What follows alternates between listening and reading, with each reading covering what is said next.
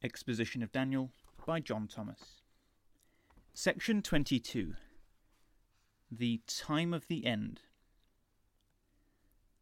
The Revelator, having pointed out to Daniel the characteristic marks by which the little horn of the goat power might be known, directs his attention to what should happen to it at the time of the end, which is the time appointed for the denouement or issue to which the whole prophecy of Daniel points. Habakkuk had a vision of the catastrophe, and in noting it down said, At the end it shall speak and not lie. And because the truth of the matter would not be discovered till then, Daniel was told to shut up the words and seal the book to the time of the end, for the words are closed up and sealed till the time of the end. The time of the end, then, is the period of the opening and unsealing of the words of the book, so that it may speak intelligibly to the wise. The opening and unsealing is effected by the events of the time being an unmistakable fulfilment of what is written, so that every one of the wise cannot fail to understand. The time of the end has its beginning and ending and period intermediate between the beginning and the ending.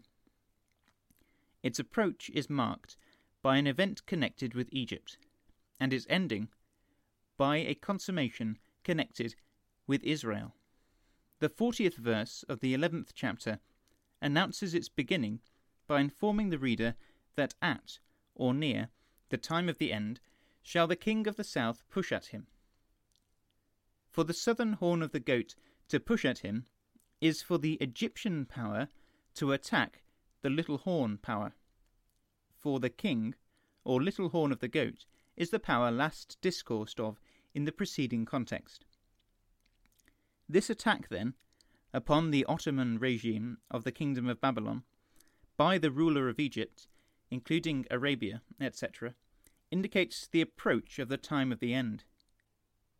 The conclusion of it is marked by the event predicted in the seventh verse of the last chapter, which is to be completed at the end of a time, times, and an half, and noted in the words, When he shall have accomplished to scatter the power of the holy people, all these things shall be finished. Between these two orders of events, the attack of Egypt on the Porte, and the reconcentration of the power of the twelve tribes, the vision speaks, and no more of the book of Daniel remains to be fulfilled. The time of the end will have passed away, in other words, with the establishment of the kingdom of God. The reader, on turning to the eleventh chapter, will notice that no more is said about the king of the south or of Egypt after the ships of Chittim interfered in his behalf against Antiochus, the king of the north, until the 40th verse. Between the first event of this verse, then, and that of the 30th, is an interval of about 2,000 years. During this long time, no note is made of Egypt in the prophecy, nor of the king of the north, from the time of the Maccabees, through whom Judah was holpen with a little help. Verse 34. The connecting link in the prophetic chain between BC 160 and AD 1838 is the little horn of the goat, which incorporated the Assyrian kingdom of the north and the kingdom of the south into its own dominion. But in the year 1829, Egypt, which had been so long in vassalage to the Little Horn, or Constantinopolitan power, revolted, and reappeared on the map of the Babylonian world as a kingly power. Mehemet Ali then established himself as king of the south. He attacked and conquered Syria, and for a time was lord ascendant of the east. The exaltation opened new prospects to Mehemet, and he aspired to the throne of the Sultan. The time of the end was approaching, there being only twenty two years of the evening morning of 2,400 years to expire. In 1838, he pushed at the Sultan. Hitherto, he had confined his operations to Egypt, Arabia, and Syria. But now, at the closing of the war, he pushed for Constantinople, and advanced as far as Smyrna. And, but for the interference of Russia, Austria, Prussia, and England, unconsciously to establish the vision, he would doubtless have dethroned him. Wearied of this state of affairs, these powers undertook to establish peace, and to place things on a permanent footing. They ordered the King of the South to surrender Syria, including Palestine, to the sovereignty of the Little Horn, and to restore its fleet, which had revolted from the Sultan during the war. Mehemet refused to do either, contending that Syria was his as a part of his kingdom by right of conquest for ever and the fleet as the spoils of war. These four powers, however, were not to be trifled with. They were willing that the throne of Egypt should be hereditary in his family, but resolved that he should only be Pacha of Syria for life. But the king of the south would not yield, and the result was that the allied fleets under Sir Charles Napier bombarded the cities of the Syrian seaboard and took possession of St. Jean d'Acre. They again offered him all that part of Syria, extending from the Gulf of Suez to the Lake of Tiberias, together with the province of Acre, for life, if he would restore the Little Horn's fleet.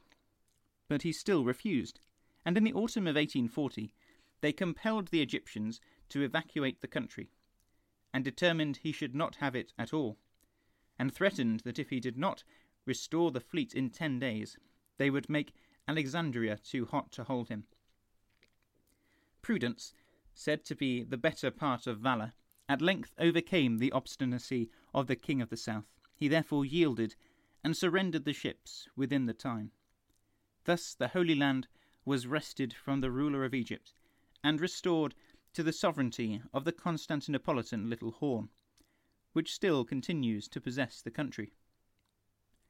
Such was the important series of events which marked the approaching termination of the 2,400 years, and the commencing of the time of the end.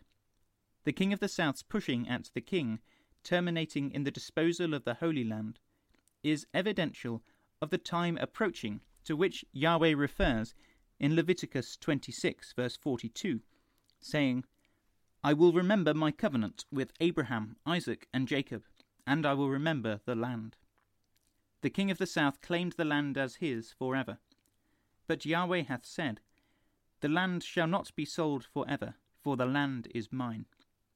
If then the God of Israel would not permit the people of his own nation to alienate it from one to another for ever, he would be far from permitting a Gentile power to possess it, or the allies to grant it him for ever.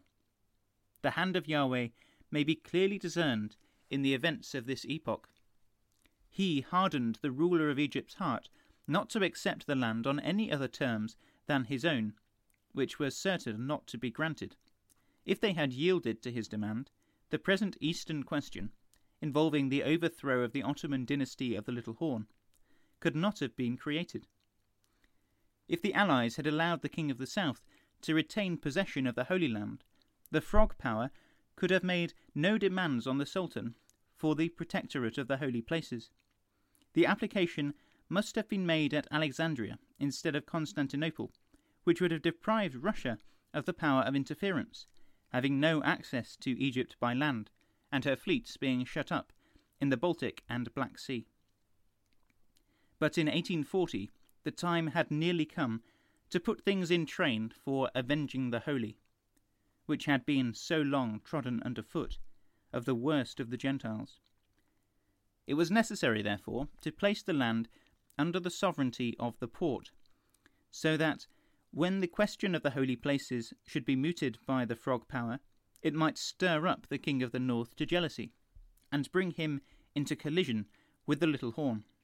The transfer, then, of the land from Egypt to the Porte prepared the way for the demands of the frog power on to the Sultan. The granting of these stirred up the king of the north, to send Menshikov to pick a quarrel with the Sultan, who, having rejected his demands, found it necessary to prepare for the worst.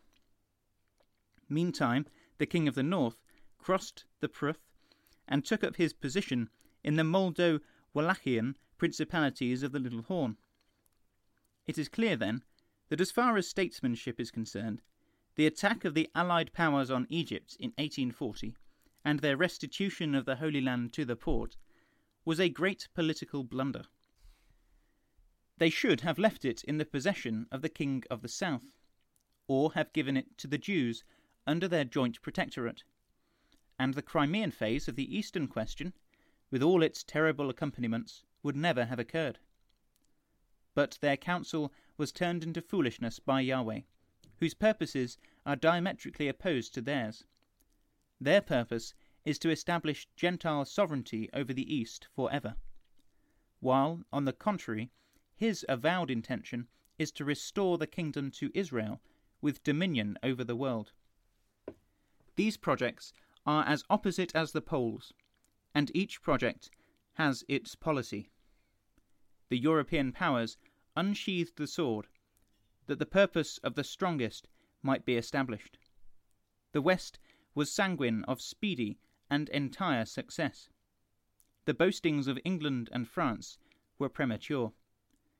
When they donned their armour, powers no more than men should boast. It is time enough for that when they come to put it off. Woefully will these Western powers be deceived in the result of the coming struggle. The Ottoman Empire will be dried up, and the sick man must die in spite of all their efforts to save him. The sure word of prophecy is against them, and shines upon their patient's doom as near, sudden, and complete. He is already in articulo mortis, and his efforts but the convulsive energies of an expiring man. The rest of the events predicted from the 40th verse of this chapter to the second verse of chapter 12 all belong to the time of the end and are yet future. The king of the north is to come against the little horn king, and to sweep away the reigning dynasty. Many countries are to be overthrown. The land of Egypt will be taken from its Mohammedan rulers. The Holy Land will be invaded by the northern king. His power will be broken there. The nations will be in such trouble as they were never in before. The Lord Jesus Christ will appear on the arena of conflict. The dead will be raised, and the righteous glorified, and the kingdom of God established on the ruin of the kingdom of men. These are speaking events, trumpet tongued, proclaiming the purpose of Yahweh in all his doings among the children of men.